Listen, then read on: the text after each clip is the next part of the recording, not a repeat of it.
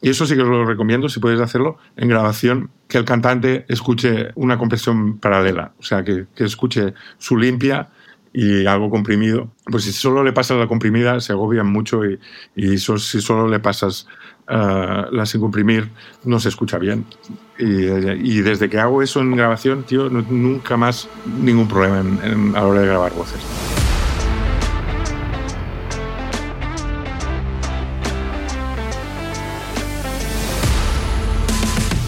Bienvenidos a Notas de Audio, en donde cada episodio entrevisto a profesionales de la industria del audio y la música con el fin de acercarte a sus conocimientos y experiencias. Si eres músico, productor o ingeniero y quieres aprender de los mejores, estás en el lugar correcto.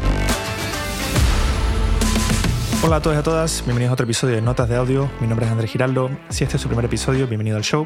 Si ya conoces el show y has escuchado otros episodios, gracias por volver y por escoger Notas de Audio. En el día de hoy tengo conmigo a Jordi Mora. Jordi es un ingeniero de grabación, mezcla y coproductor. Con dos Grammys latinos a mejor álbum de flamenco y rock, Jordi ha trabajado con productores de la talla de Joe Dorniak, Mario Callato Jr., Ricky Faulkner, Brad Jones, Kimmy Portet, Nigel Walker, John Caffrey, Paco Loco, entre muchos otros más. También ha trabajado con artistas como La Moda, Nuria Graham, Love of Lesbian, Standstill, Ojos de Brujo, Alspets, Sopa de Cabra y con Enrique Bumburi, con quien trabajó durante 18 años como su ingeniero de grabación y mezcla. Habiendo recorrido el mundo grabando discos de diferentes estilos y en estudios de todo tipo, Jordi nos cuenta en el día de hoy su historia, experiencias y además entra en detalle en trucos y técnicas de grabación que lo han acompañado durante años en su carrera. También nos cuenta su setup de mezcla, filosofía y cómo hace para conseguir ese sonido con la calidad y el detalle que caracterizan sus trabajos. Me complace mucho poder tener con nosotros en el episodio del día de hoy, así que si estáis listos para aprender de un maestro como él, con todos vosotros, el episodio del día de hoy.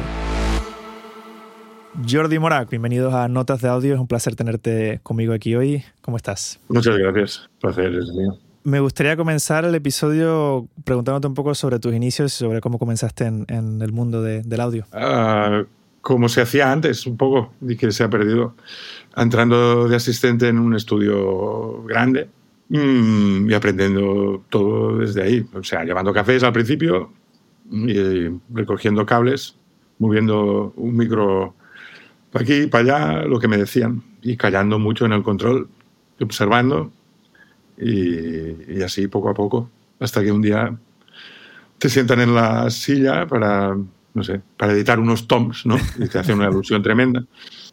Y después pasas a hacer otras cosas y empiezas a opinar un poco, ves que se te escucha un pelín más y poco a poco, poco a poco, hasta que al final alguien te sienta en la, en la silla y te dice, oye, esta grabación es tuya y ahí, y ahí empiezas a ser ingeniero. Es un poco la cosa esta del aprendiz y la cosa del, de los albañiles, ¿no? Entrando de, de manobra y terminando de albañil, porque el, el, el, jefe te ha dicho que ya eres. Tú te fuiste de los afortunados que tuvo la oportunidad de, de aprender a la vieja ansanza, ¿no?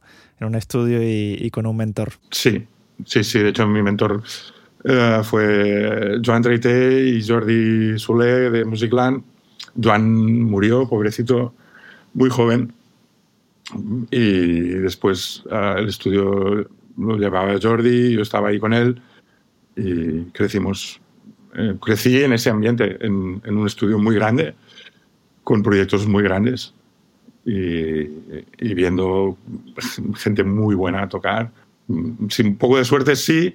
No creo mucho en la suerte, la, la cosa que la gente la persigue un poco y yo esto lo perseguí bastante y fue muy pesado para poder entrar ahí. Hmm. Y al final, bueno, estaba al principio de becario, no, ni, ni becario era, te dejamos venir.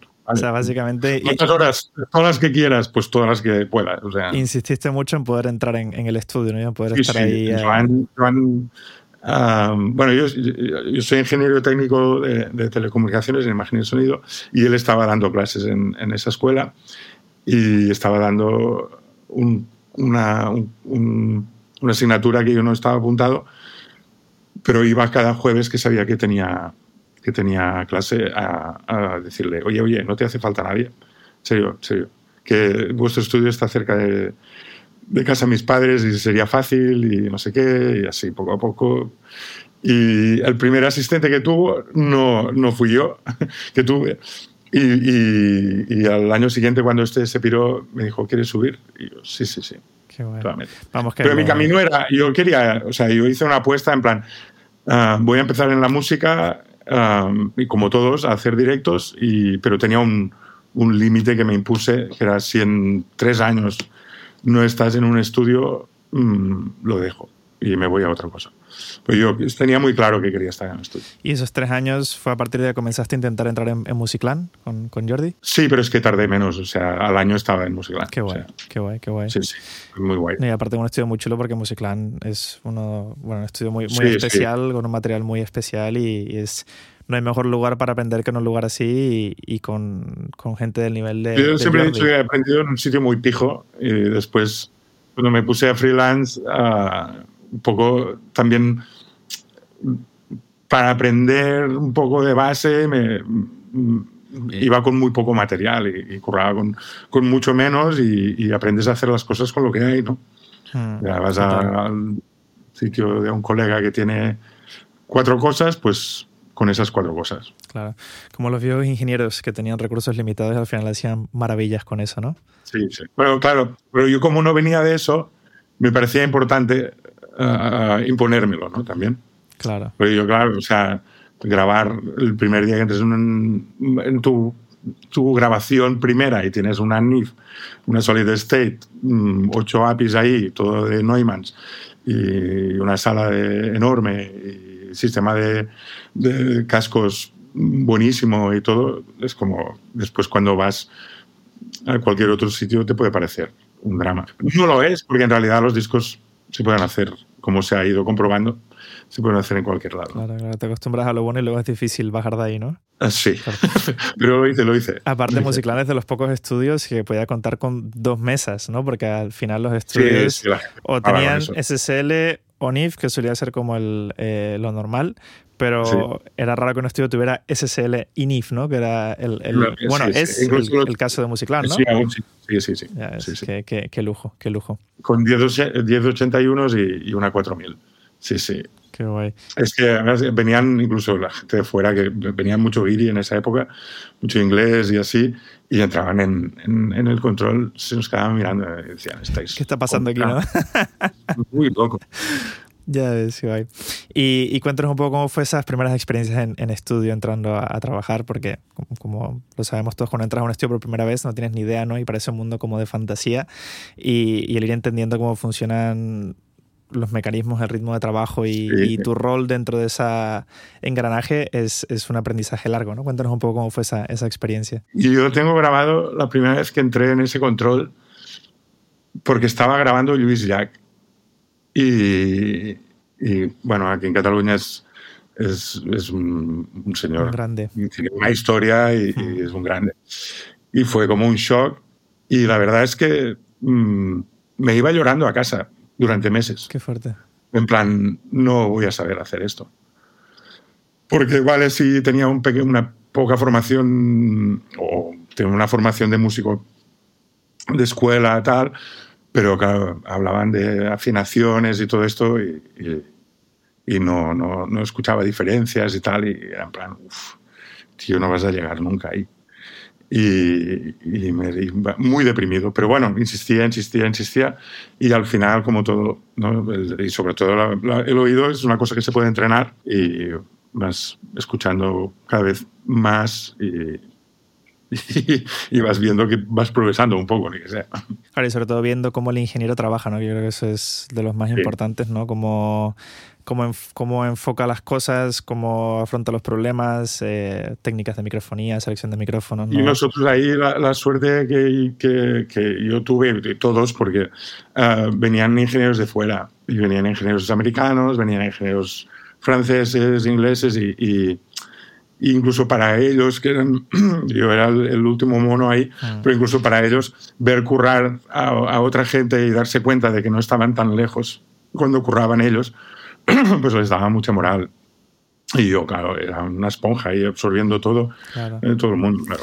Y, y, la comunicación también ¿no? con los músicos, es cómo se comunican con los sí. músicos y eso es súper clave uh, en la sesión, ¿no? Bueno, lo, la, la, cosa esta del que es una cosa que decíamos siempre ahí que al final una vez tienes controlado el, técnicamente un control el 70% del curro es tener cierta psicología mm. o sea pues, yo soy bastante cafre es un poco punk con la gente y así pero en el fondo hay, hay hay un punto de psicología bastante importante. Y, la cosa esta de, de tener al músico contento siempre, que no sepa de los problemas que puede haber. Total, contento y, con confianza, ¿no? De lo que está haciendo el músico. Sí, si hay un problema, no, nadie se tiene que entrar. Espera, que vamos a reiniciar la mesa. bueno, en ese caso, en ese caso sí. Además teníamos un chiste nosotros en la mesa que la Solid State cuando la arrancabas en la pantalla salía SSL deleting all mixes y, y, poníamos cara de sorpresa en plan, oh Dios mío, ¿qué ha pasado? y la gente se a unos sustos, tío. Se está cargando todo, ¿no? Sí, sí. Pero bueno, algo muy importante que has dicho antes, igual creo que lo has dicho antes de comenzáramos a, a grabar, el tema de, de saber callar, ¿no? Eh, que eso también es, se aprende, bueno, yo por lo menos lo, lo, he aprendido a las malas también en las pocas oportunidades que he tenido de, de trabajar en estudios. Sí, sí, además yo con lo parlanchín que soy eh, mm, me, costó, me costó bastante. Pero también eh, el, el, sitio y la gente con la que se estaba trabajando ahí eh, imponía tanto que era como, bueno, yo no tengo nada que decir aquí. O sea, ¿no? sí. saben mucho más que yo y no, mi opinión aquí realmente no importa. Entonces estabas ahí en un rincón pendiente de todo. Además, que el asistente en realidad tiene que estar, tiene que estar pendiente todo el rato de, lo que pasa, porque tiene que saber todo el rato lo que pasa. Porque si hay que mover algo, no, no, puedes estar pendiente que te lo expliquen, hmm. sino tienes que saber qué está pasando. Totalmente. Y esto era la cosa que ibas aprendiendo, ¿no? que no te podías desconectar. Total.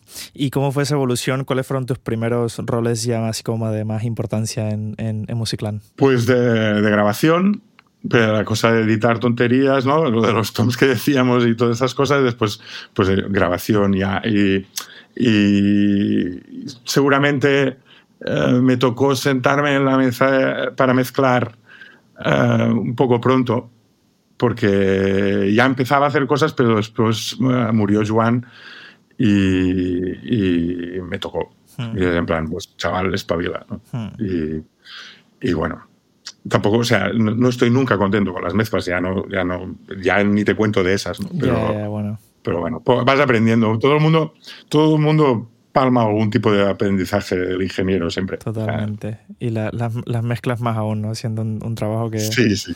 que cuesta tanto. Em, ¿en, en, eso, ¿En qué año era? Eh, en ese, en ese entonces. yo entré ahí creo en el 99, 2000, pues hasta el, hasta el 2006 creo que estuve ahí. Vale. ¿Y tenías como una, una, estación aparte para hacer el tema de ediciones, para...? Hay, hay dos controles, y, y, pero es que muchas veces los dos controles estaban haciendo discos. O sea, no...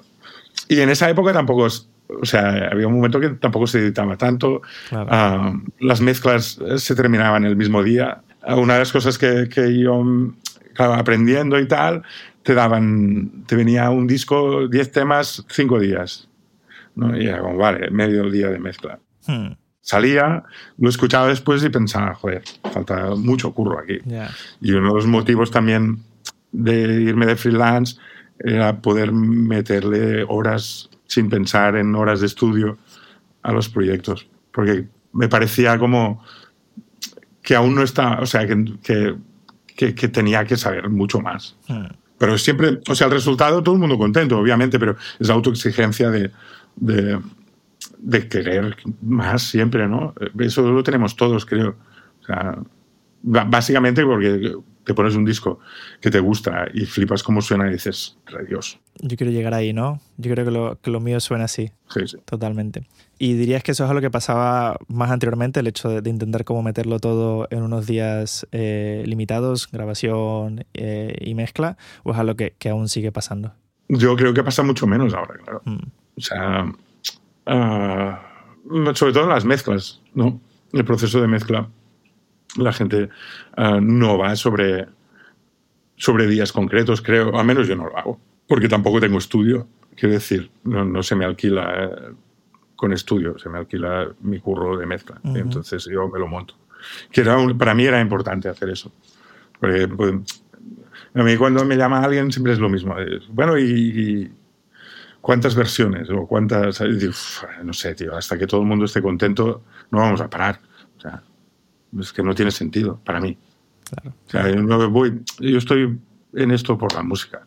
No, no, no entiendo de otra manera. O sea, mi, y eso yo creo que muchos a veces tenemos que recordarlo, ¿no? El, el momento y, y, por qué nos metimos a, a hacer discos.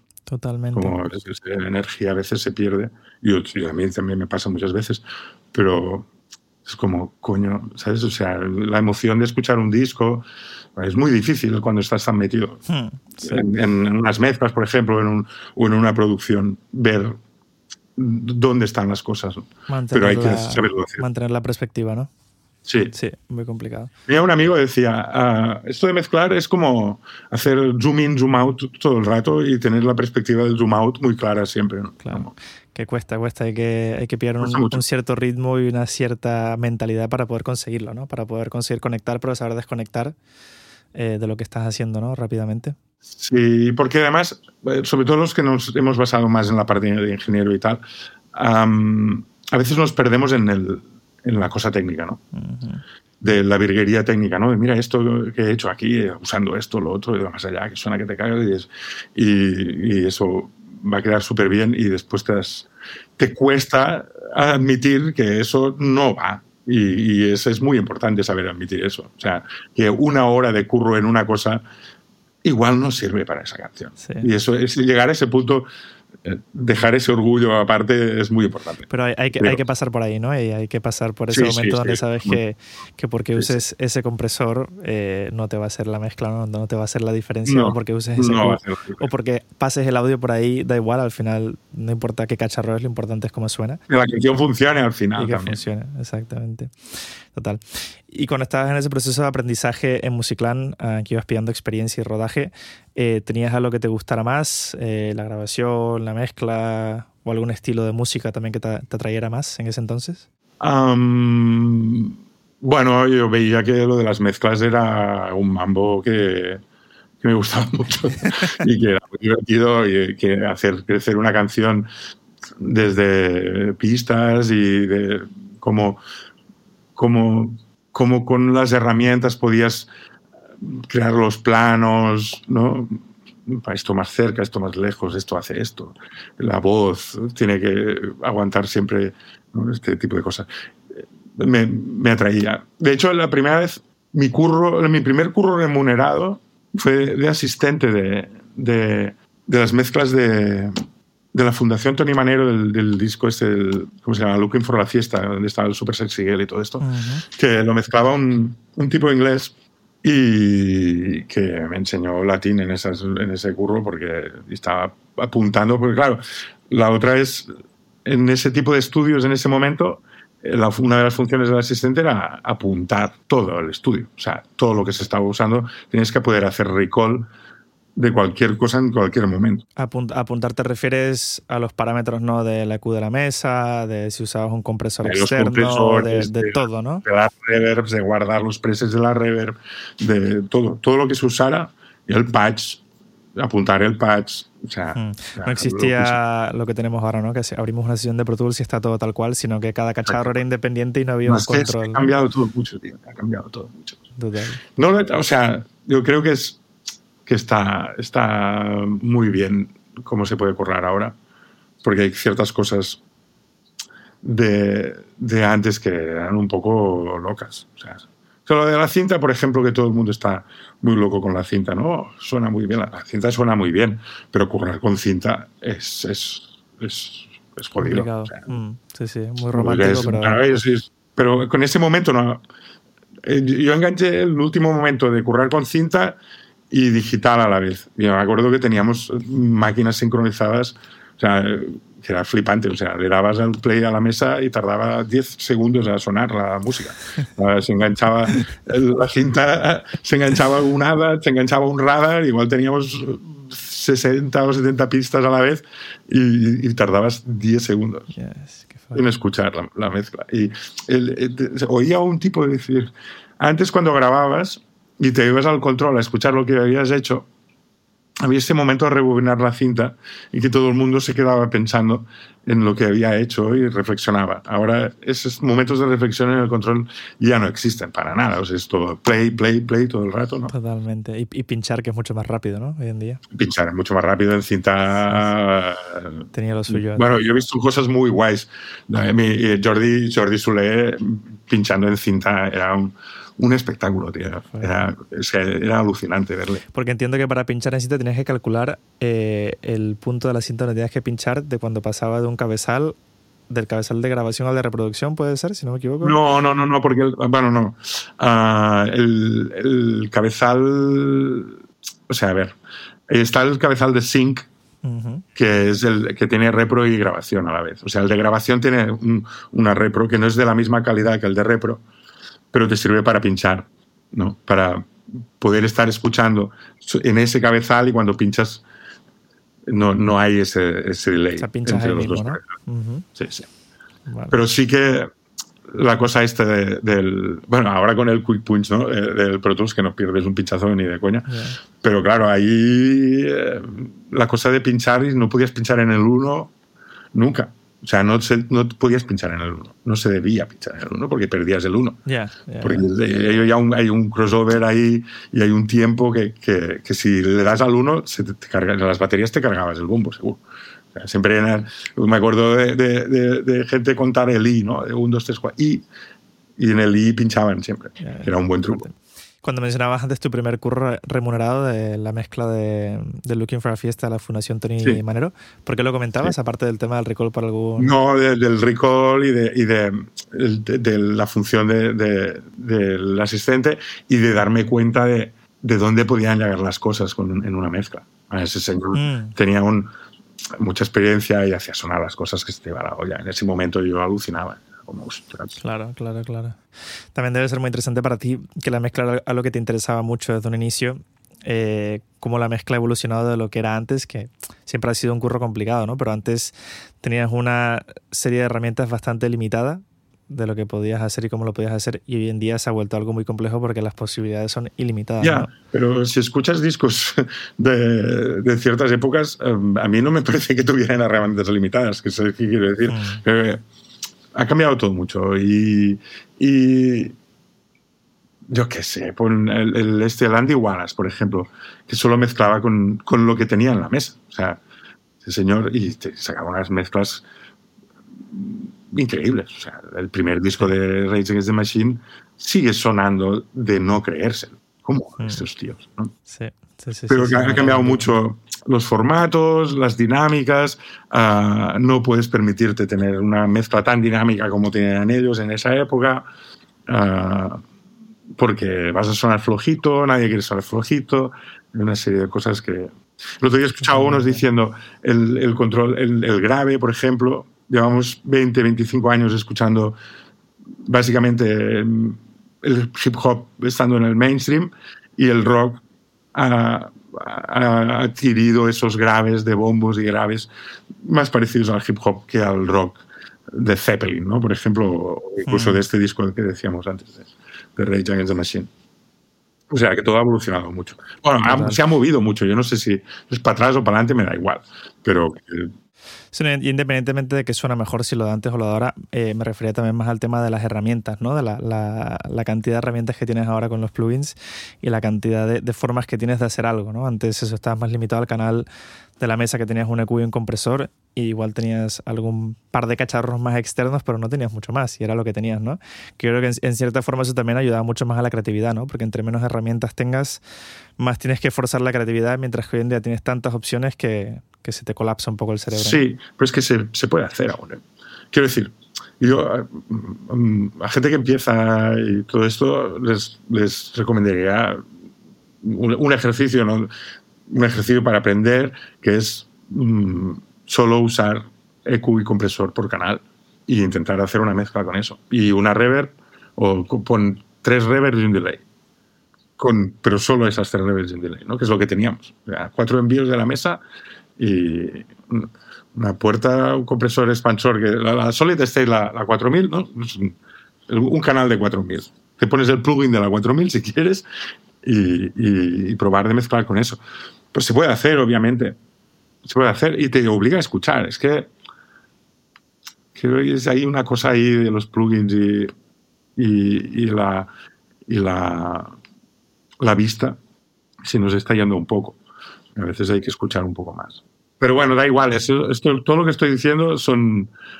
Ah, cualquiera me dirá, ok, boomer, ¿sabes? O sea, no. No, no, me, parece súper interesante, yo creo que es súper válido. Y... Sí, pero que no, que, da igual en el fondo. O sea, las herramientas que hay ahora son las de ahora y la gente va a aprender con las de ahora. Eso es, es absurdo también. Que yo estoy diciendo, no, antes y su madre. No, da igual. No, pero no, no, no es por, eso te digo, no es por ah, que sea mejor ni peor, sino es por cómo la tecnología y las herramientas han, han cambiado la forma como, como, hacemos el curro simplemente por el tema de posibilidades, ¿no? Y cómo eso nos afecta psicológicamente a. Pero también hay una manera de escucharlo.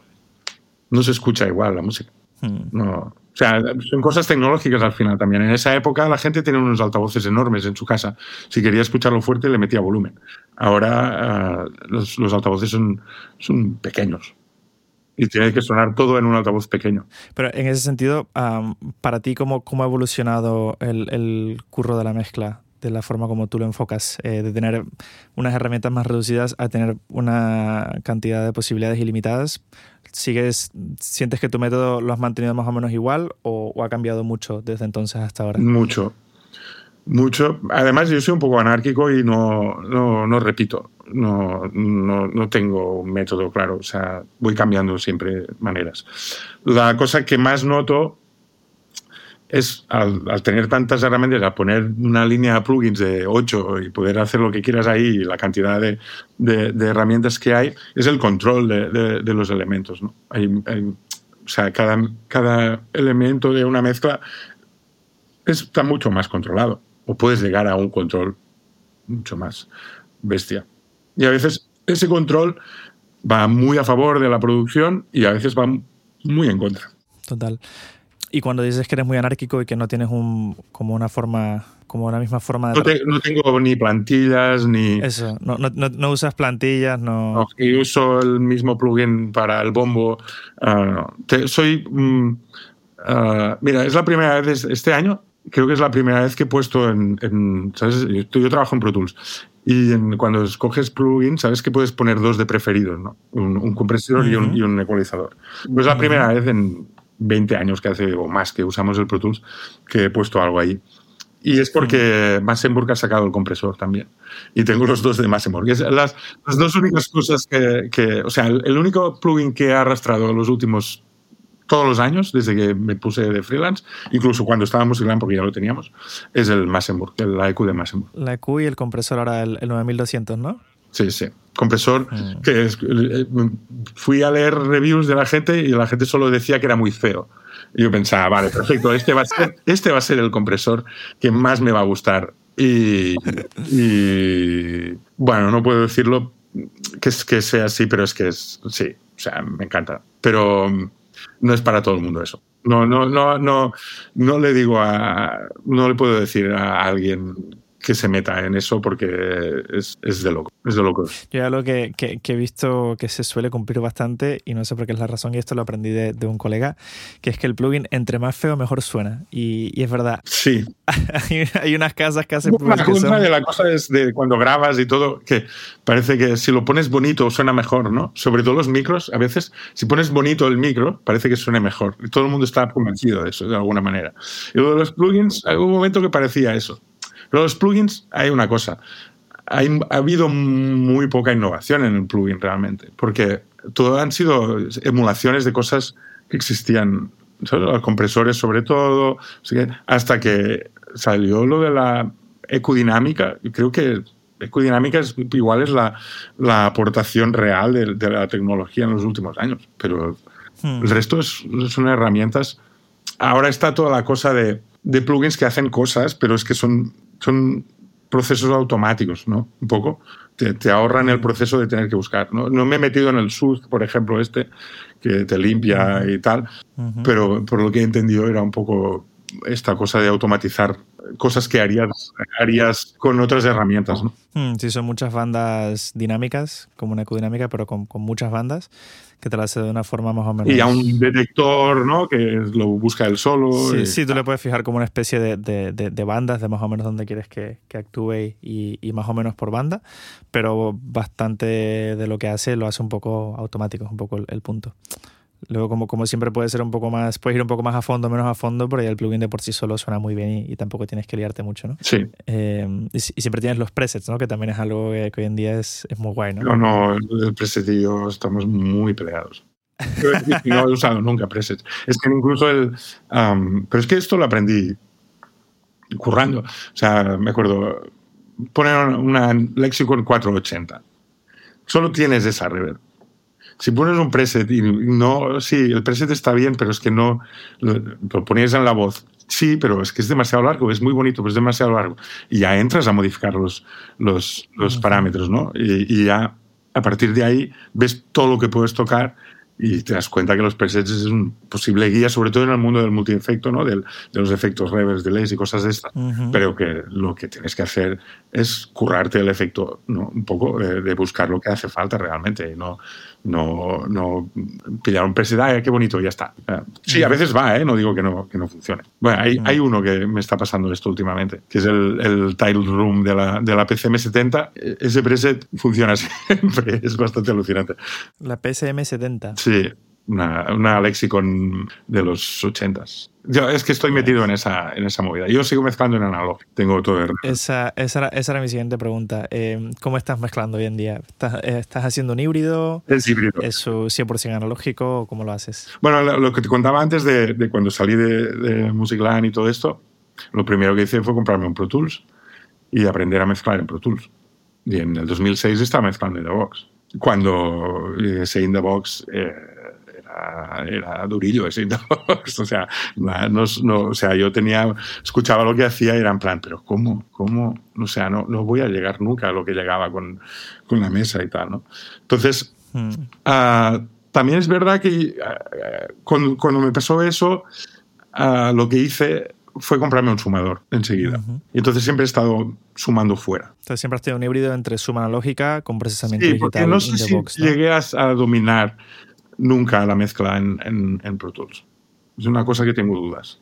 Porque es, o, sea, o sea, ahora gente muy top está mezclando solo in the box y sus resultados son muy flipantes. También ha cambiado, yo creo que desde el del Pro Tools 10 para arriba, cuando entró el HDX, uh, cuando con el hardware HDX y cambiaron el software, ahí el motor de Pro Tools cambió un montón un montón. Cuando hablas de no controlar el, la mezcla en Pro Tools, te refieres sobre todo a, cómo suena el, software solo, sin pasar por ningún sumador, ¿no? A cómo responde y, el sonido que puedes sacar de ahí, ¿no? ¿A eso te refieres? Yo en esa época sí, cuando sumabas, o sea, cuando hacía toda la mezcla dentro de Pro Tools, sin sacar nada y todo con in the box, realmente.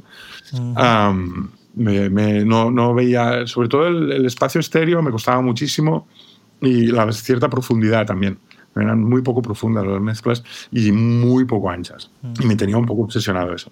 yo creo que lo, interesante, que es algo que no, no todos tenemos eh, el, como la experiencia, la oportunidad de haberlo tenido, es el hecho de haber estado mezclando en análogo y tener ese punto de referencia, como lo que tú sabes, cómo las cosas suenan, y luego pasar al in the box, pero ya vienes con ese punto de referencia del análogo y te das cuenta que en in the box hay ciertas cosas que tienes más o tienes menos, ¿no? Eh, yo creo que hay mucha gente que no, no ha podido tener ese, ese punto de, referencia del análogo y creo que es súper importante, ¿no? Porque cuando te pasas al in the box, vienes de ahí y, te ayuda mucho a decir, vale, no consigo esto o no, no obtengo esto que obtenía en el análogo y a buscar esas herramientas o esos workarounds que te permiten conseguirlo, ¿no? Como en tu caso un sumador o... Sí, pero también son excusas de mal pagador. Quiero decir que tú, tú pillas un disco, lo escuchas y dices, bueno, quiero llegar aquí y me busco la manera de llegar aquí.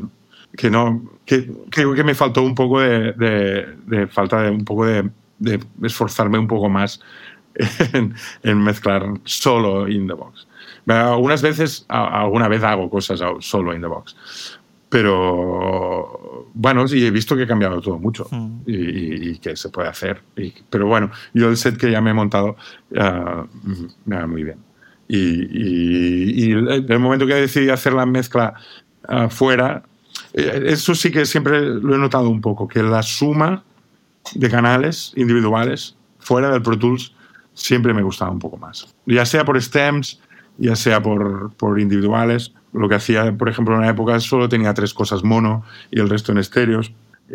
Y, encontraba que, que, que, que para mí funcionaba mejor, pero es, es una opción personal. ¿Y hoy en día cómo lo haces? ¿Quieres contarnos un poco sobre tu, tu setup de mezcla? Hoy en día, bueno, esto sí que es, es, una cosa que no recomiendo a nadie y que es una locura mía y que es remar contra corriente uh, de una manera salvaje.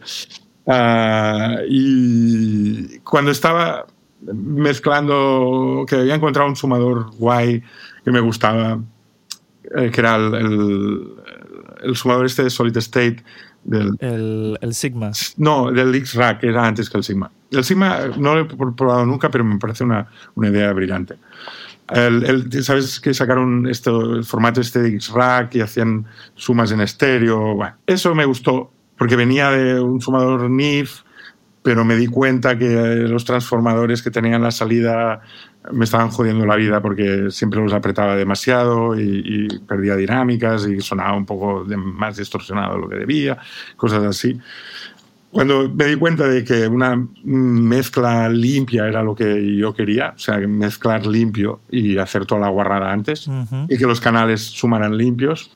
Y un día en una grabación, eh, que había una mesa en, en, el estudio, pensaba, hostia, tío, con lo que mola uh, lo de la mesa y el fader y, y, y tener un instrumento grande, físico, para mezclar pero claro, como trabajamos hoy, que o sea, nunca, o sea, nunca se da por terminada una mezcla casi, ¿no? Que es, tienes que hacer no sé cuántas versiones de, de todo, sube esto, sube al otro, hostia, no sé, prueba esto, prueba lo otro. Um, claro, una mesa analógica uh, es, es, es, es, o sea, te, te, tira para atrás ese proceso, ¿no? Y entonces estuve buscando y encontré una mesa que fue bastante conocida y, famosa en, finales de los 90, que era la Auphonics, la CS, la serie CS, que son mesas, uh, bueno, esta cosa que está pasando ahora que están recuperando, que son cosas analógicas uh, controladas digitalmente. Y esta mesa, en ese momento, como la industria y todo era muy potente y, y la gente invertía en investigación y sacaban productos que la industria compraba, pues eh, sacaron una mesa de, bueno, esta que tengo yo son 48 canales uh, analógicos absolutamente controlados digitalmente. ¿Qué modelo es la Auphonics? La, esta mía es la CS3000. CS3000. Sí. Esta es la, la rosita, ¿no? Sí. Le puse nombre, sí. La quiero, la quiero, mucho. Me da, me da, mucho, me da mucho placer. Para, para los que nos están escuchando, eh, la mesa de Jordi se llama Rosita, por si no lo sabéis, por eso le, le he preguntado ahora.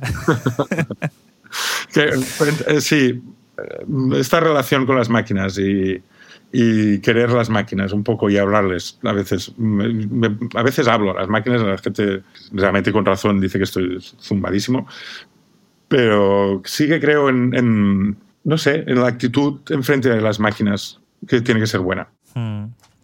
¿Y esta mesa de qué año es, la Auphonics? Esta, uh, al final tuve muchísima suerte y es del 2001, que es el último año que la fabricaron.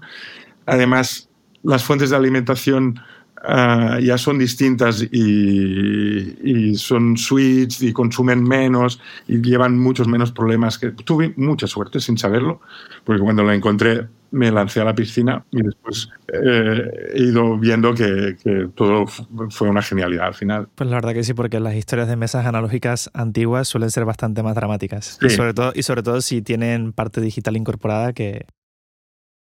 Sí, bueno, hay gente, o sea, yo también uh, me propuse hacer el mantenimiento. ¿eh? O sea, de, entraba aquí la parte electrónica mía uh -huh. de, bueno, si vas a comprarte esto, uh, tienes que poder hacer el mantenimiento porque no hay mantenimiento. Esta empresa la compró Avid y ya sabéis lo que hace Avid con lo que compra, que lo aparca y adiós muy buenas. Uh -huh. De hecho, Avid lo que ha hecho es... Um, Controladoras, ¿no? Con sí, bueno, compró lo que compró realmente era el Eucon, que era de Euphonics. O sea, ah, el Eucon era de Euphonics. Claro, es un invento de Euphonics. Porque esta gente después se metió a hacer digitales, solo esas digitales de System 5 y cosas así que también funcionan muy bien. Vale, o sea que tú, tú hoy en día eh, reproduces desde Pro Tools, ¿no? Mezclas en la mesa. ¿Quieres explicarnos un poquito cómo funciona sí, el, exacto, el, el flow de tu, de tu mezcla? uh, yo tra sigo trabajando muchas cosas en Pro Tools. Uh -huh. Lo que básicamente estoy haciendo es mezclar estéreos y algún mono. Y muchos efectos los tengo analógicos. de, bueno, porque me gustan y un, poco de coleccionismo ahí también. Y hay cosas que sí que me gustan más fuera, por ejemplo, esto que decía la PCM, la, la Lexicon. Ah, las Lexicon se notan mucho, por ejemplo, el tipo de color que tienen esas redes sumadas analógicamente molan mucho. Y algún compresores no tengo porque la mesa tiene unos cuantos y los que uso me gustan y porque debería hacer el recall de los compresores y ya no me interesa. Es, como, o sea, los, los presets de estos al final de, efectos los, los acabo imprimiendo en la mezcla, o sea, en, la sesión de Pro Tools. Sea, para poder hacer el recall después. O sea, tú en Pro Tools agrupas canales, de esos canales los sacas eh, a la mesa, ¿no? Para sumarlos. Tengo como eh, outputs, muchos. ahora mismo tengo 24 estéreos, sí, 48. Y luego de ahí eh, usas la suma de la mesa y del estéreo de la mesa vuelves al, Pro Tools, ¿no? Sí. ¿Y de conversores que utilizas? ¿Utilizas algún conversor especial para, para lo que es la salida y la vuelta? Mm, debería. Pues de hecho, tenía otro sistema. Cuando cambié el sistema de Pro Tools, pasaba las mezclas a otro Pro Tools con más resolución. Y bueno, se me ocurrió dejar ese Pro Tools y llevo una temporada sin hacerlo, pero ahora lo he vuelto a recuperar y lo volveré a hacer porque ya empiezo a, estar un poco harto de hacer el AB entre lo que sale de la mesa y lo que entra en el Pro Tools y pensar, bueno, estás perdiendo aquí cosas por un tubo. De, sobre todo resolución de, por, de, agudos y, y definicióncita de estas, un poco ya o sea que tú lo que es la suma de la mesa que sale en un estéreo, en vez de volverlo a la misma sesión de Pro Tools donde estás reproduciendo, lo vuelves a otro ordenador aparte, con otra tarjeta y compresor aparte, y haces. Sí, en el mejor de los casos, así, sí. Ahora mismo no lo estoy haciendo. Vale, vale, vale. Pero en el mejor de los casos, sí. Que eso es curioso, ¿no? Porque dirías todo lo que tiene que hacer Pro Tools es grabar, pero por alguna razón cuando grabas el estéreo, eh, yo nunca he entendido si es porque es la misma sesión o qué sucede, pero pierdes mucha información en, en eso. Mm, bueno, es la conversión. O sea, mm. si estás trabajando 48, digo, cuando he, pasado las mezclas a 88, estoy contento, por ejemplo. Mm. Estoy contento, muy contento, de hecho. Porque es que sí que se nota. Bueno, yo, se nota, a ver, es que también y, tenemos el oído entrenado. Yo llevo 30 años entrenando el oído. Después empiezas a escuchar cosas que mucha gente no escucha y que a veces es poco importante. Entonces, todas las decisiones estas son, son personales y nunca son, son statements, ¿no? Que dirían, o sea, no son cosas firmes. O sea, si me vienes y me dices, no, no, yo lo hago de esta manera, y, a ver, enséñame, suena que te mueres, tío, deja, ¿sabes? No te, no te compliques la vida. O sea, es lo que, por eso decía que estoy contracorriente, o sea, lo que hago yo no me parece que pueda venderlo a nadie, ni lo vendo como, como esto es mi proceso y es mi sonido. No.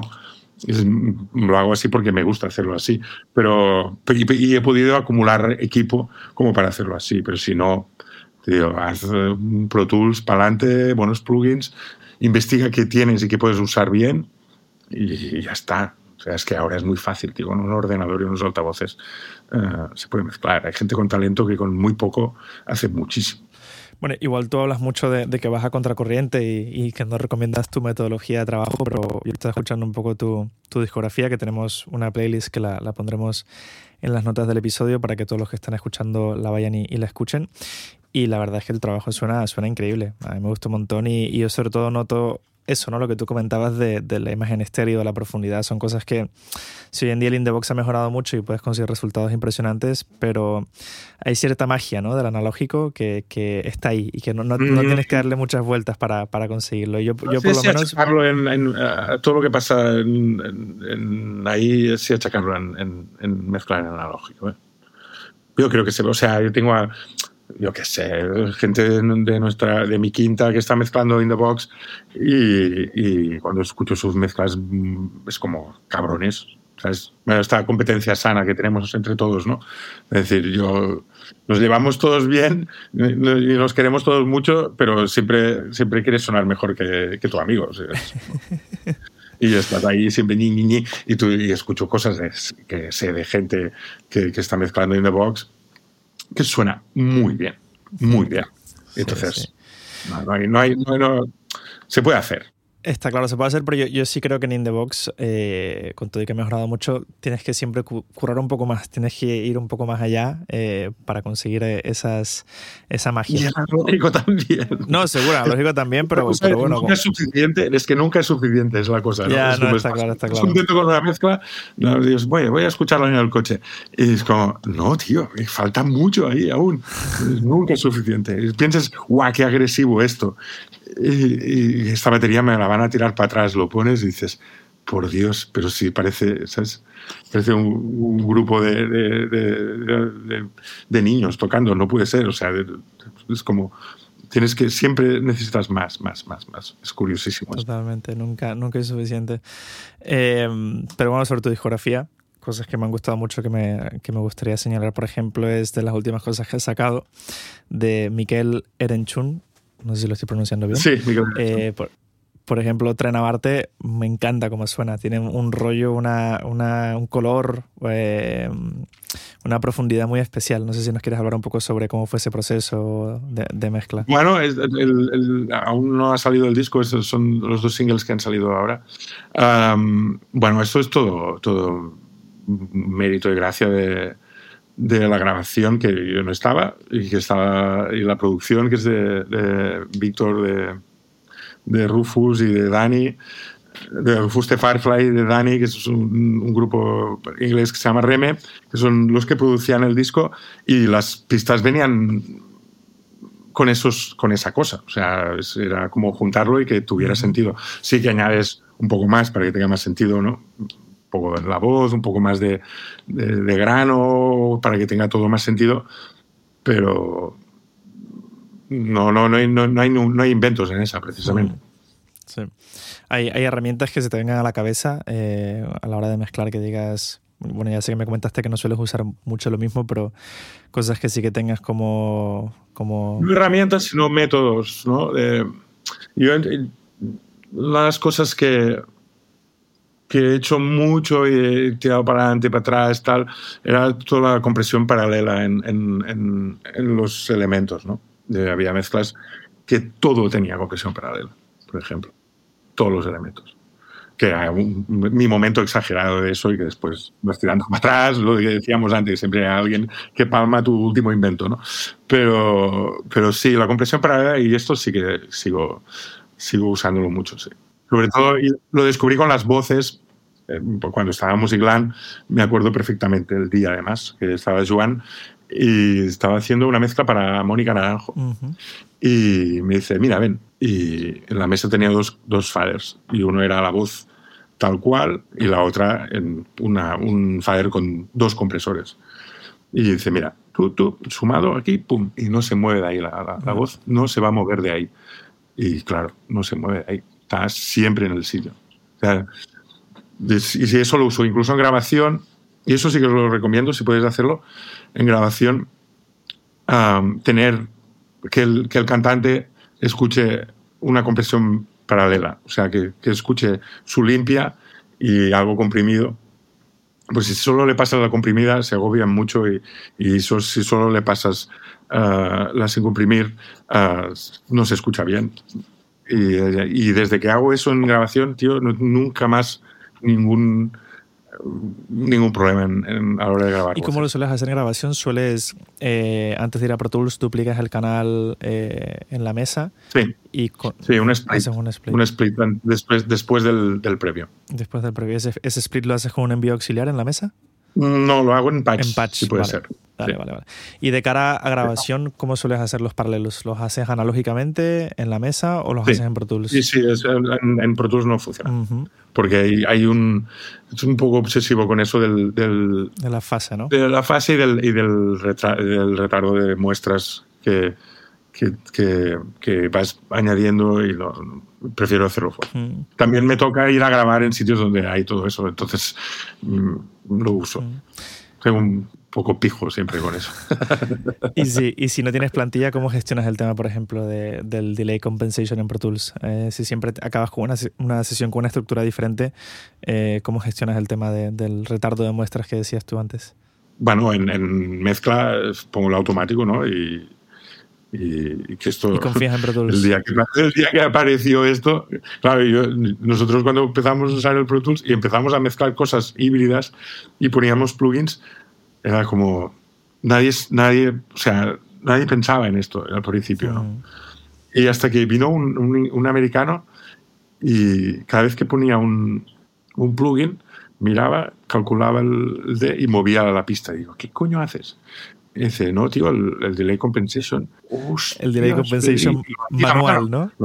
Y claro, yo fue como, ostras, le hemos estado cagando bastante tiempo ¿no? con esto. Y el día que apareció la opción que hacías, ponías y quitabas, era como, madre de mí. Qué diferencia, por Dios. no, pero ahora en, en mezclar. mi obsesión es un poco en, el, en la grabación.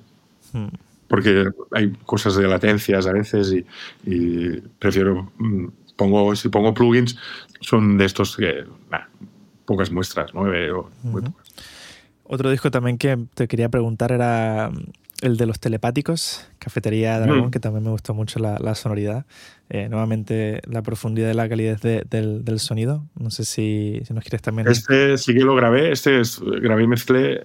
Uh, grabamos en la Casa Murada y en mi proceso de, ingeniero tal, eh, cuando me, me, puse a freelance, uh, tuve una época que mezclé mucho, solo mezclé y no, no, no iba a grabar. Y, y, ahora cuando voy a grabar, esos años de mezclar mucho me han, me han ido muy bien, porque no doy tumbos como daba antes. Y pues ya sé muy bien dónde tienen que ir las cosas, incluso si no las voy a mezclar yo. O sea, posicionamiento de micros, lo que tiene que pasar, tal, ya vas mucho. Y entonces este disco está casi todo, ya los sonidos van al Pro Tools ya bastante hechos. Y, y, fue mezclarlo, pues nada, bastante natural al final. También es verdad que ahí, ahí está Lucas, Lucas Piedra, que es un ingeniero flipante, que no quería hacer el disco porque está en el grupo y, sus compañeros le daban la brasa más no poder y me tocó a mí. Pero después, cuando decíamos las revisiones de mezcla, subieron a casa y tal, y él hizo un montón de cosas. O sea, en plan, toma, toma. Es, Tú mismo. No, tienes clarísimo, ¿sabes? Es como. Claro. Sí, sí. Bueno, siempre hay que sacar los discos para adelante, ¿no? O sea, no, da igual. Un poco quien los haga y quien los deje de hacer. Si estás metido en una producción, tienes la suerte de estar en un disco, pues ya está. A remar a que salga el disco bien, muy bonito, con todo el mundo contento y, ya está, no, da más. Y si hay uno que sabe más que tú, pues sabe más que tú, yo qué sé, o, o, aporta algo, o, ¿sabes? Es como... Total, totalmente, sí, sí. ¿Y, y cómo...? Cada vez que digo algo, que dices un disco, te estoy quitando balones fuera, ¿te das cuenta o no? No, esto lo dice esto, esto lo Es que es así un disco, al final, los méritos de un disco son, siempre son compartidos. Bueno, pero hay mérito en también saber eh, eh, cuándo quitarte de la silla, ¿no? Por así decirlo, porque no todo el mundo lo haría, ¿no? Y, y al final yo creo que hay, hay algo en común que vas mencionando siempre es el hecho de lo, importante es la música, ¿no? Lo importante es el disco y, que salga lo mejor posible independientemente de, del quién, ¿no? Y, y, eso también es, es, una visión, no es algo que, que se aprende con, con los años.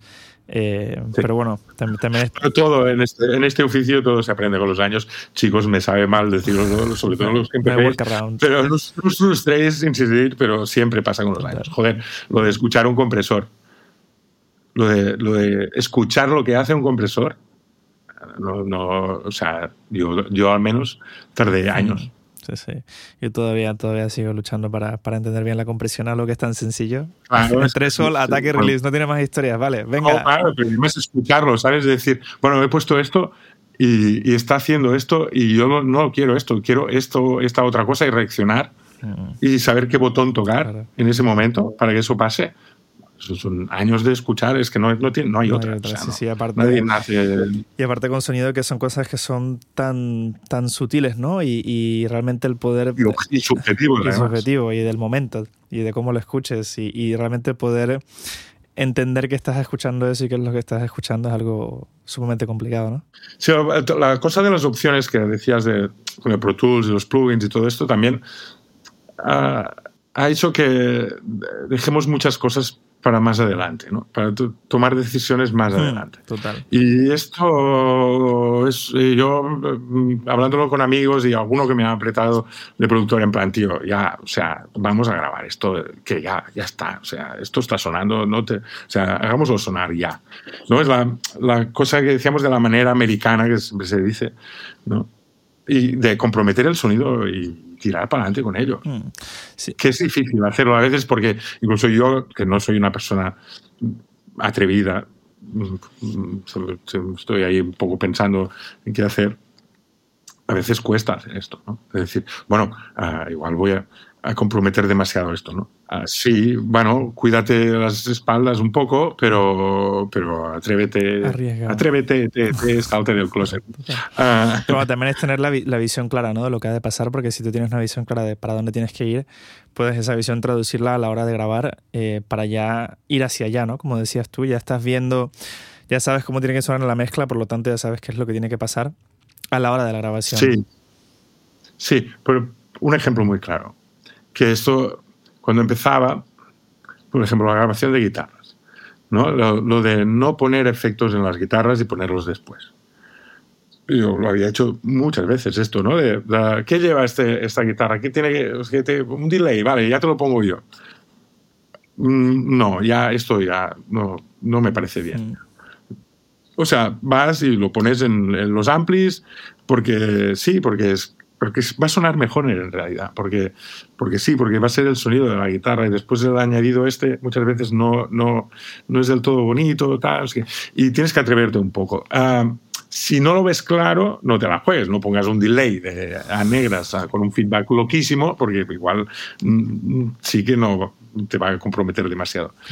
Y la otra es, si no lo ves claro y tal, hazlo y tirábate una línea. Exacto, la de ahí y tienes ahí el, el, backup. Y después, si hay que salvar alguna cosa, lo salvas pero hay que, hay que un poco hay que confiar. Bueno, y también...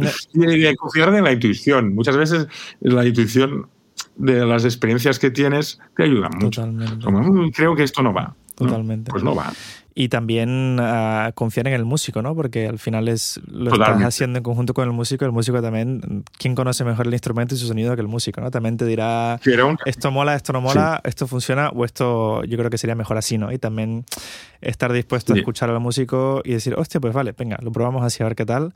Eh, es algo que yo, de los músicos es cuando más aprendo a grabar los instrumentos, porque, o sea, el tío se escucha todos los días yo lo estoy escuchando un día y él me dice, pues mira, eh, aquí me falta esto, o, el micro ponlo así a ver qué tal. Encantado. Sí. Eso de los micros, ¿no? Muchas veces. No, no, es que llevo toda, todo el año probando esto, tío, a mí me gusta, sí.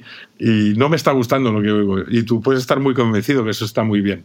Pero tampoco te cuesta, en realidad no te cuesta nada probar lo que te está diciendo. Totalmente. La, la, cosa este de los micros, de, los guitarristas y los sonidos, que, son gente muy preocupada y tal, que sobre todo al principio, esto que decía, de no grabar los, los efectos y tal, ya fue como, también en el fondo ahora lo pienso y es como un poco falta de respeto también. Es como, es un puto ingeniero aquí. tú para decirle, no? Diciéndome que, que, no va esto los amplios y que suenan mal. Pues, pues así de atrevidos hemos sido también. Pero bueno, ¿qué haremos? Pero una cosa de esto de comprometer los sonidos y todo esto, yo creo que sí. Pero, también es, claro, he tardado 25 años en decir esto.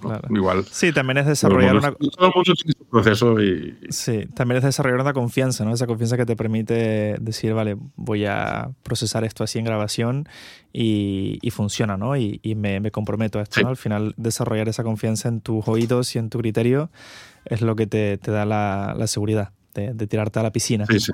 Y de, haber pasado experiencias de haberlo hecho mal también. sí, y Las guitarras, es, que es un mundo las guitarras. O sea, todo es un mundo al final, las baterías también.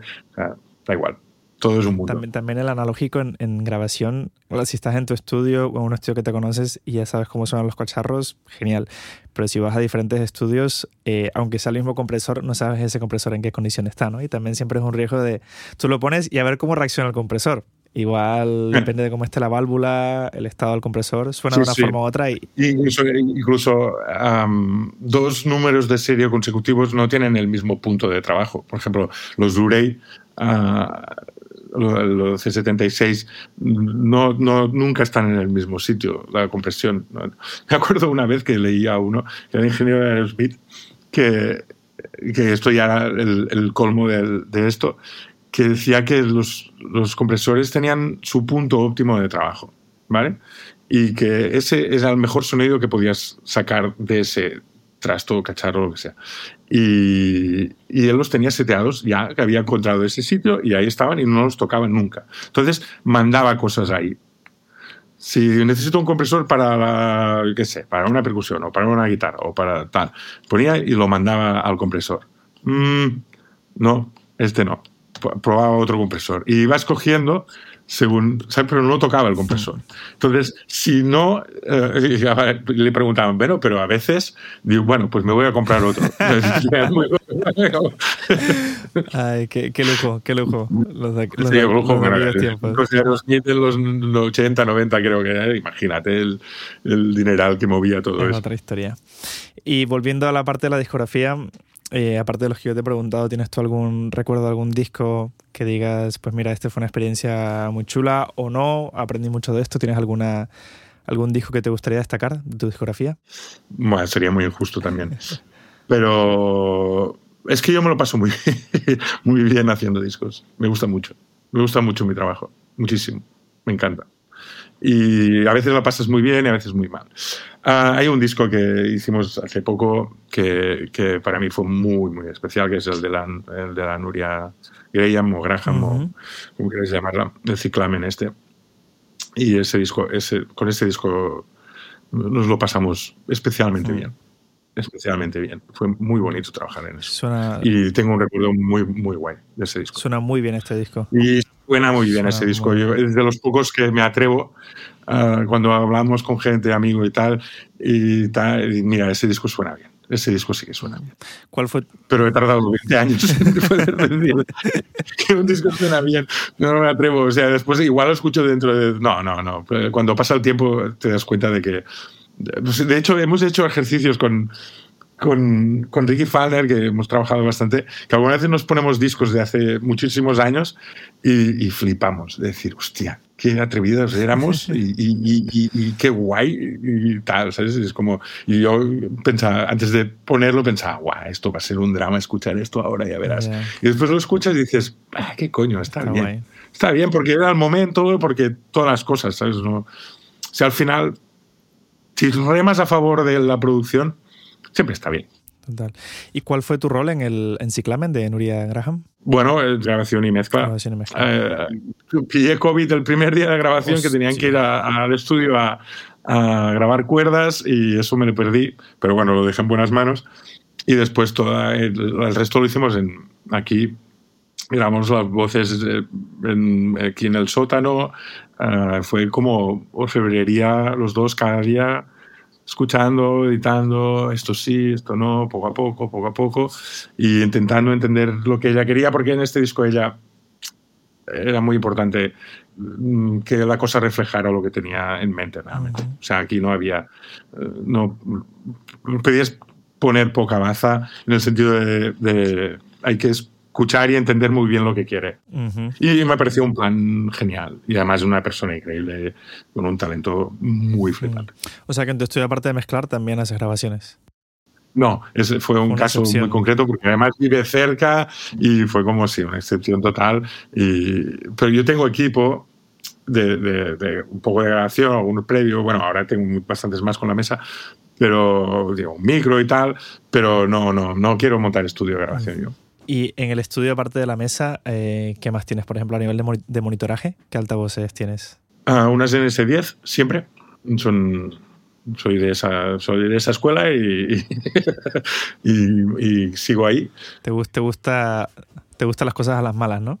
A las malas, sí. te obligan a currar, sí, sí, es que te obligan a trabajar cosas malas, sí, sí, te obligan a trabajar mucho. ¿Y con qué tapa sí. los tienes los, los Yamaha?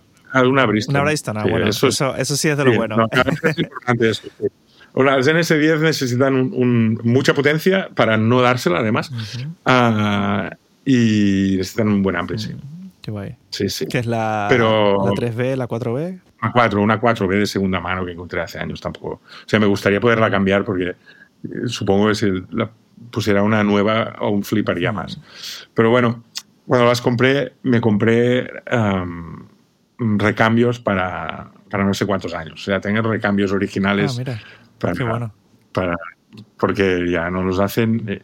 O sea, yo estaba currando en estudio cuando salió la noticia de que, que dejaban de hacerlas y corría y veía comprar unas que se aprovecharon de mí y de mi impaciencia, obviamente.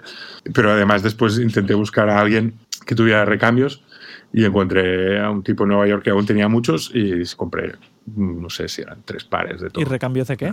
de Twitter y de buffer. Es lo importante es el buffer. El buffer ya no pueden hacerlo.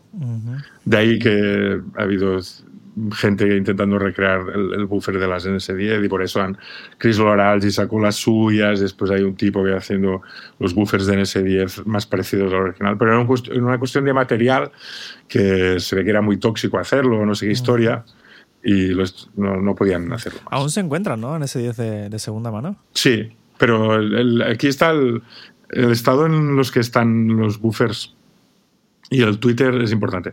Se degradan mucho las NS10, ah, sobre todo en estudio, porque se les mete yo se- volúmenes bastante brutales en Ujú. NS10 y el Twitter acaba perdiendo mucho agudo, el grave no responde y tal, y hay que cambiarlos de vez en cuando pero de vez en cuando son años. Yo aquí, por ejemplo, que es una sala pequeña, ah, el volumen es, es- es- no, no les meto mucha caña. Entonces bueno, voy a tirar años con ella, ¿Y lo- seguro. Pero tengo otro recambio, por si ¿Y los usas con sub?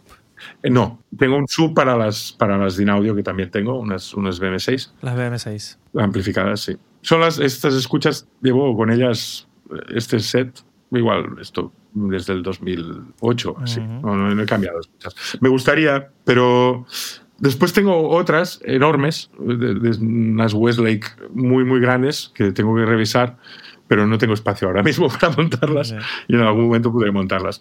Pero estas sí que son, plan, enormes. O sea, son, Son dos doces. De, de escucha lejana, ¿no? De, que van en, Sí, medio, medio. en la pared. Sí, deberían. Mm. No sé si lo voy a hacer. Tengo mis dudas. Eh, Va con dos doces y un, y un Twitter y un, y un medio.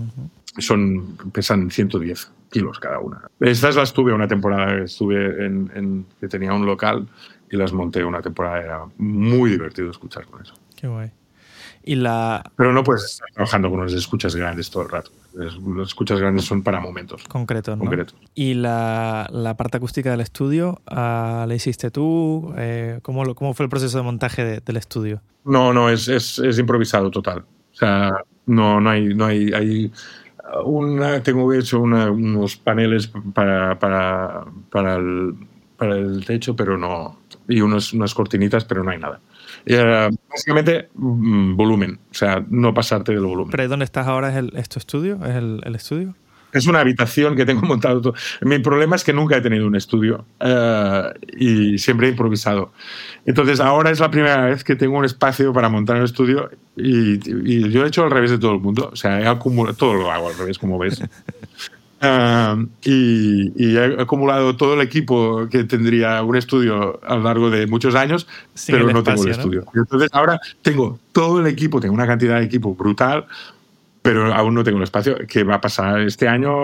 Tengo que empezar las obras. porque a los que me conocen ya em- les empieza a cansa- a cansar un poco esta frase, pero va a pasar. Tengo a que empezar las obras, ¿no? No, me, lo merezco tener una sala. Ya, me la merezco. Porque donde estás es tu, es tu casa, que ahí tienes un, el Sí, espacio. es mi casa, sí. Claro, sí. Vale, vale, vale. O sea que la acústica te la has hecho toda tú, 100%.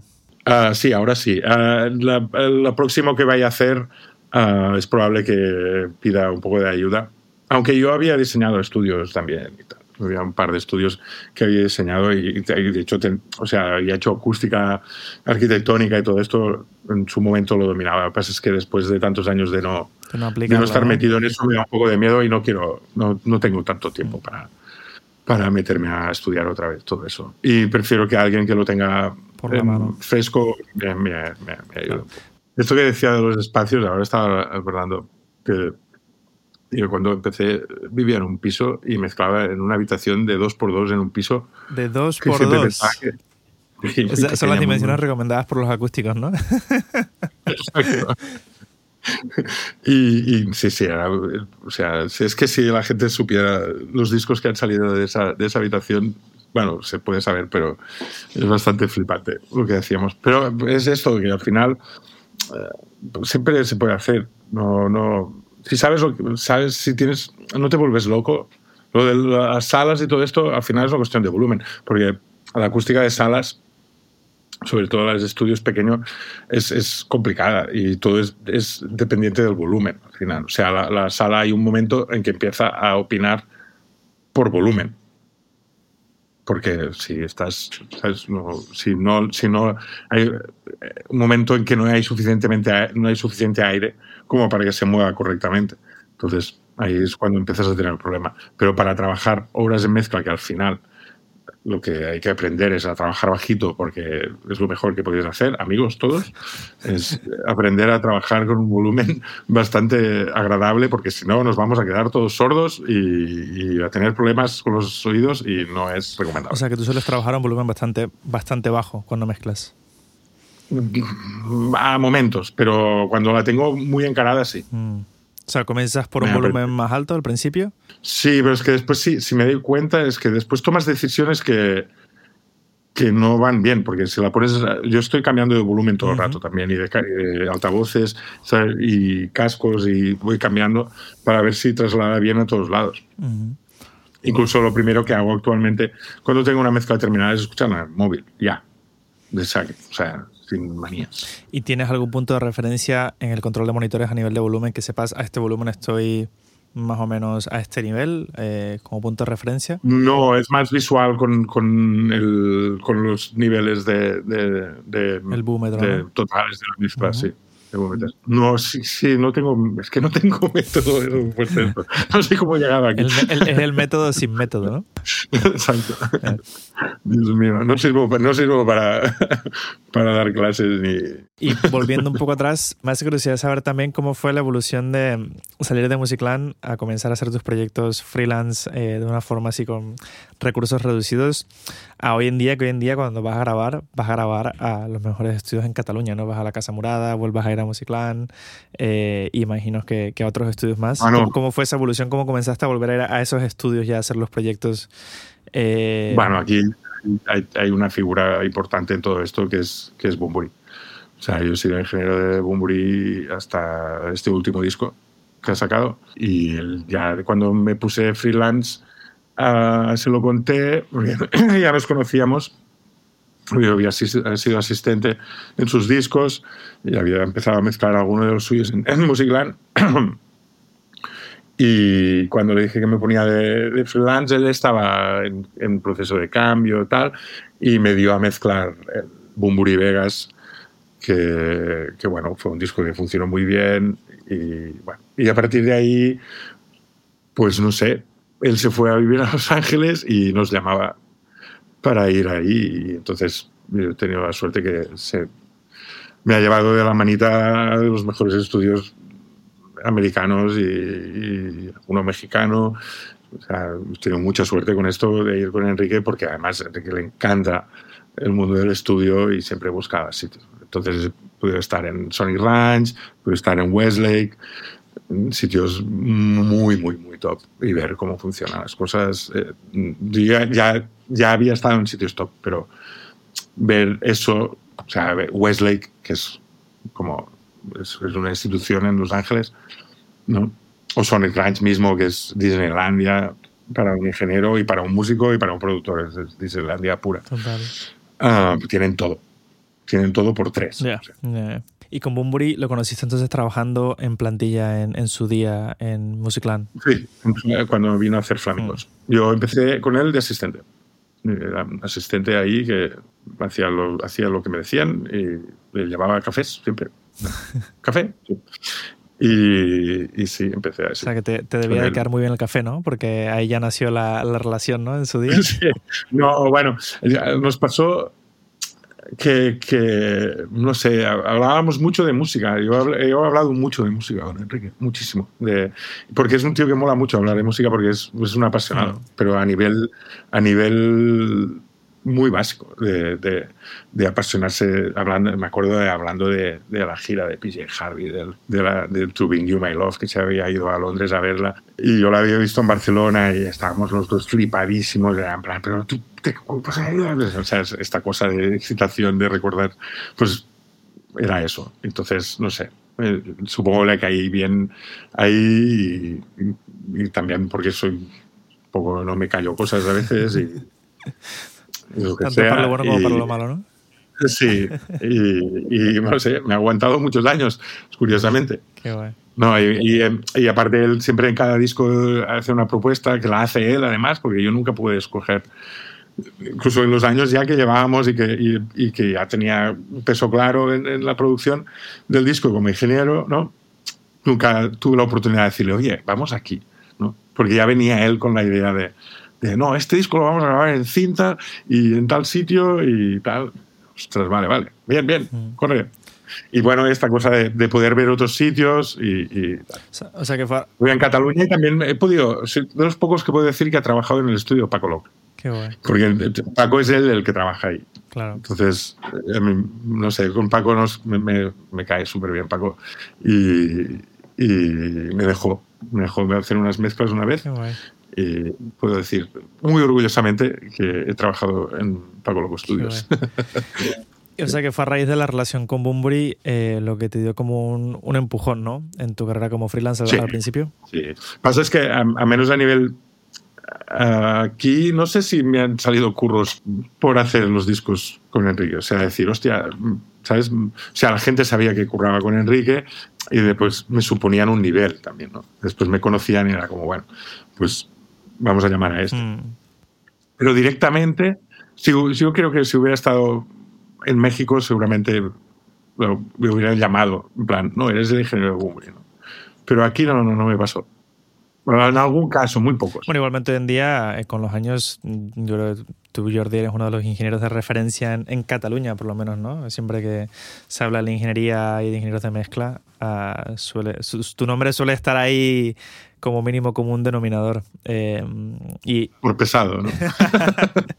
y en ese sentido, te quería preguntar cómo se siente hoy en día el hecho de, de, tener la oportunidad de, de, trabajar con tantas bandas y de siempre ir a espacios tan especiales a grabar, ¿no? Grabas, por ejemplo, mucho en Casa Murada, ¿no? Sí. ¿Y que, cómo suele ser tu rol cuando vas a esos estudios? Eh, las bandas, bueno, ya van a ti por la parte de ingeniería, imagino también por la parte de producción, ¿no? De, cierta forma. Eh, ¿O cuál suele ser tu rol eh, cuando trabajas con grupos? Yo, soy, yo siempre he defendido mi rol de ingeniero eh, y ya. Acabas haciendo muchas cosas de producción cuando no hay productor, por ejemplo, o si la banda quiere ser el productor, pues acabas haciendo muchas cosas de producción, de tomar decisiones, pero bueno, son cosas que pasan en, en, el control, ¿no? Tomas decisiones todo el rato. ¿no? Y, pero yo soy muy defensor de la figura del productor que no, que no sabe de, de máquinas, por, básicamente porque así me pueden alquilar a mí y hacer team con, con el productor. ¿no? y hacer un team, eh, pero creo mucho en, ese, en, esa, en, en esa cosa. Me gusta, me gusta que, el tipo que decida las cosas musicales no tenga que preocuparse de nada más que de escuchar y, de los arreglos y tal, y que hay otro tipo que se encarga de la parte técnica, que son los niveles y los sonidos y, y tal, ¿no? O de, estar preguntando, ¿esto es lo que quieres? ¿no? Al productor. Esta fórmula me gusta, me gusta trabajar con productores, sí, me gusta bastante. Pero si no hay, no pasa nada, o sea, no se hacen. ¿Y cómo suele ser si nos quieres explicar un poco sobre el proceso de cómo te enfocas tu trabajo como ingeniero cuando vas a un estudio con, con una banda, ¿no? Cómo, cómo, suele ser ese proceso de cuando llegas ahí, cómo planteas la grabación. Obviamente depende de cada proyecto, de cada grupo, pero bueno, si nos quieres hablar un poco por encima de, de, eso. Sí, bueno, en los últimos años, y también es por gracias a, a, trabajar con, con, la gente que trabajamos, sobre todo de producción, que es uh, montar, montar todo, montar toda la banda. Todo, o sea, todo ya como si tocaran en directo y, todos los canales posibles, todos los micros posibles, todo funcionando y que se pueda tocar todos juntos. Esto si hay el espacio y la, y la cosa, como mínimo plantearlo y después ver qué se puede hacer con eso. Pero mm, da, da juego a esa manera. Y después, bueno, lo que acaba pasando muchas veces es que acabas haciendo baterías mm, solas, ¿no? Pero, pero el batería toca sobre una referencia que la gente estaba ahí y han querido que, ¿sabes? O sea, se crea un, una sinergia, ¿no? Yo he grabado discos de, de cero con una... A veces, que sé, hay gente muy ordenada que tiene unas maquetas muy flipantes y ya tienes todo, ¿no? Y, el batería graba sobre, sobre unas referencias ya muy claras. Por ejemplo, si quieres empezar por la, por la batería. Que es una cosa que yo... que me gustaría crear una nueva escuela de grabación de baterías, que es las, las baterías al final. No, me, no, puedo hacerlo casi nunca y, porque es muy, otra vez, a contracorriente. Pero las baterías al final, una vez que, que, pude hacerlo y fue, o sea, fue sensacional. Porque depende de la producción, la batería y tal. Pero acuerdo, Ramón Gacías, que es eh, el ayudante de producción de, de Bumburi, y su batería, es una batería increíble, muy, muy bueno. Claro, él grababa las bases y las grababa y se editaba él mismo pensando ya en cómo se movería todo el mundo y toda la canción. O sea, no era, no era una, una edición a grid, ni mucho menos, sino ya con muy, ¿sabes? Hacer funcionar la canción. Mm. Y yo decía, Ramón, pero si cuando van a grabar los otros no te van a escuchar. Que sí me van a escuchar. Yo decía que no, que siempre me piden la claqueta, que van a pasar de ti. Y que no, que hay que hacerlo. Digo, ya, pero esto, si pudieras hacerlo al final, con lo que ha pasado, tendría más sentido y no tendrías que estar editando y lo tocarías y sería mucho más guay. Y se me decía, decía esto no, esto no, no. Tú grabas unas, unas referencias, yo las paso por la máquina, las dejamos a grid, da igual. Es una referencia que ellos toquen encima y tú grabas el último. Y, me decía, no va a pasar porque a verás, Enrique te va a decir que no, es que tú no te preocupes, yo voy a intentar convencer a y, y nos jugamos una mariscada, dije. y, y, gané una mariscada. Y gané una grabación de baterías increíble. Increíble. Porque él se pudo mover, porque es muy bueno haciendo esto, de moverse dentro de la canción para, para que todo de ligar mayonesas, ¿no? La famosa cosa esta de, que un tipo que liga mayonesas y, siempre escucha mucho al cantante tocando y fue el último y, fue una sesión de una grabación de baterías alucinante sin edición casi. O sea, eran tomas perfectas de arriba abajo y escoger la que más hacía la música. Fue muy chulo esto. Y bueno, Jordi, si quieres ya vamos acabando. Te voy haciendo las, las últimas preguntas. Eh, una de ellas es ¿Qué te tiene motivado hoy eh, en el estudio? ¿Algún hardware nuevo que te hayas comprado? ¿Algún plugin que estés probando? ¿Algún proyecto en el que estés trabajando que digas, bueno, me levanto por la mañana y me apetece ir por, por esto en concreto, ¿no? Ah, bueno, la mesa, Rosita, Rosita me da alegría. Rosita, la alegría de Rosita no se acaba. No se acaba, no se acaba. Es, es inamarcable. Pero no, no sé. Cada, cada proyecto, no sé. Yo creo que es más pensar, últimamente me pasa mucho de, de, pensar que las canciones funcionan. O sea, que es una cosa que parece tan obvia, ¿no? porque es nuestro trabajo y es como hacer funcionar las canciones. Pero a veces nos olvidamos un poco. Y que, y, y, que les hace falta. Y es, aquí encuentro más placer ahora en esto que en, que en, que en cosas muy técnicas o sónicas. ¿Lo dices a nivel de producción? Es que es mezcla, es el nivel de, de, mezclar una canción y hacerla funcionar, que es, es mi trabajo. Vamos, que lo que, te, lo que te motiva es el curro en sí, ¿no? Sí, sí, no, claro. Sí, sí, no. Las máquinas ayudan, ¿no? Eh, obviamente, y además, o sea, como has visto y te he ido contando, me chiflan los cacharros y, puedo estar, no sé, hace poco uh, estaba con las máquinas de cinta, o sea, tengo varias cosas, los delays también. Entro siempre. Pero claro, tampoco. Eso no es parte del trabajo, en realidad. Es, un extra. ¿no? Mm. La parte del trabajo es que una canción funcione. Total. Se entienda lo que pasa, que emocione, que, ¿no? que, que todo el mundo esté contento, que es más complicado aún.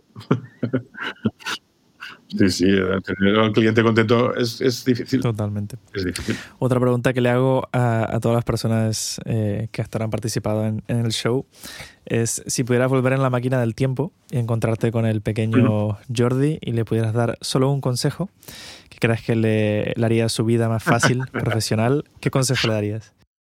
No lo hagas. Cámbiate. Piénsate lo mejor, ¿no? Vete, vete por ahí, que sé, hacer el servicio técnico de, lo que de, sea. de telecomunicaciones, ¿no? ¿no? Sí, sí, de hecho, era, era eso yo hubiera terminado reparando algunas Antenas, máquinas. ¿no? ¿no? lo sé. Sí, también monté antenas, sí. Um, no sé, no, nada.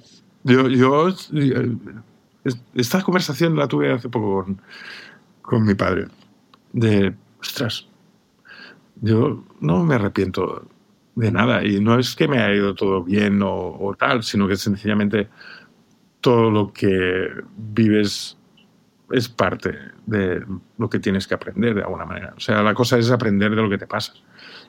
Entonces, cuando puedes ir aprendiendo de lo que te pasa, no tienes que... No, no, no, no me arrepiento de nada. O sea, yo soy muy lento en, en, en mi vida y en general, de, de, todas las cosas me pasan tarde, en, en, edad, ¿no? porque yo empecé tarde en esto. Pero tenía, cuando empecé en un estudio tenía 20, 24, 25 años, es tarde. Uh -huh. Hay mucha gente que entra mucho más, mucho más uh -huh. joven. Y todas las cosas que me han ido pasando a la vida son como tarde siempre. ¿no? Pero bueno, esto ya lo sé, ya no me, ya no, antes me ponía nervioso, ¿no? Era esta necesidad de, ya, ya, quiero que, ¿sabes? Que, no sé, que tener un disco que funcione, que, que, mi nombre salga ahí, no sé, cosas de estas que te pasan cuando no entiendes correctamente las cosas. Mm.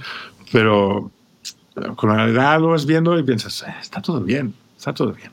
O sea, sí, y de aprender de todas las cosas y cuando algo no, sueles aprender más de, de las cosas que no van bien, digamos, que las cosas que van muy bien.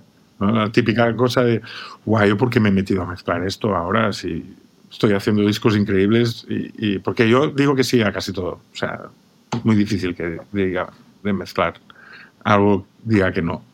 Me adapto a, a mí me gusta trabajar y me gusta que la gente pueda sacar su disco y que mole su disco. Entonces, digo que sí, pero a veces me he metido en cosas que dices, hostia, Pedrín, Dios mío, ¿por qué hago esto? Ahora ya lo tenía superado. Esto, ¿no? Pero después te das cuenta de que aprendes maneras de solucionar cosas que no se te habían ocurrido, porque ya sabes un poco más, y dices, de repente es como, hostia, ¿y si pruebo esto que...? Y dices, mira, y ya está, tienes otra cosa en el, en el saco. Lo que está claro es que cuando más aprendes es cuando suelen ir, ir mal las cosas. Cuando algo no sale del todo bien, cuando algo inesperado sucede, es cuando más se aprende, sí. que es a, a, las malas. Sí, sí es, es, feo, es feo. Es, no debería, porque esto pasa, es, una cosa psicológica, ¿no? Siempre dicen que siempre se aprende más de los traumas que de las cosas buenas, pero es que esto no debería ser así. Porque a las cosas buenas también hay cosas para aprender, lo que pasa es que vivimos acomodados después. Totalmente. Pero sí hay cosas, hay cosas para aprender en todos lados. Totalmente. Es muy importante al final que me decías. Sí. Uh, céntrate en aprender, le diría a mí. céntrate sobre todo, aprende, aprende de verdad, de, de interiorizar las cosas. De, de, no porque alguien te ha dicho que esto funciona de una manera, no, investiga. Mm. Porque es que he descubierto al final que es la única manera que yo al menos tengo para aprender algo. Es tengo que saber muy bien. No, y es un buen consejo, cómo. más en una época donde tenemos tanto contenido para aprender, pero realmente dedicarle el tiempo y la calidad para aprender de verdad y, y, la, y la, constancia. Es lo hace uno mismo, es, eso. La, tiene que hacerlo es, la, es, realmente la dificultad, ¿no? La, dedicación que le, que, le, que le, pongas a aprender. Sí, y, la, y, y sobre todo la, la predisposición a eso también y el, el estar atento ¿no? a querer aprender todo el rato. Pero bueno, es complicado, pero, pero creo que sí, se puede hacer. Y ahora sí la última pregunta, Jordi, para todas las personas que nos están escuchando, eh, si quieren trabajar su próximo disco contigo, si quieren mezclar, grabar, eh, o simplemente ponerse en contacto contigo para hacerte una pregunta o saber más sobre ti, ¿dónde te pueden encontrar? Buena esa. No sé, cualquier todas las redes, estoy en Instagram, eh, estoy, tengo un mail ahí bastante público. En, en, hay una página web muy poco mantenida, pero están todos los enlaces de, de cosas ahí. Tu Instagram que es Y- Jordi Ah. barra baja barra baja, ¿no? Ahí creo que son dos barra bajas, ¿puede ser? Esto es el, sí, el, el Instagram. Jordi sí. barra baja barra baja mora. Mora, sí, fácil. Hmm. Y la página web es jordimora.com. Ujú. Ahí están todos los links. En. Facebook hace años que no entro. No me mandéis cosas en Facebook. Un mail y, y ya está. Y después nos hablamos, seguro.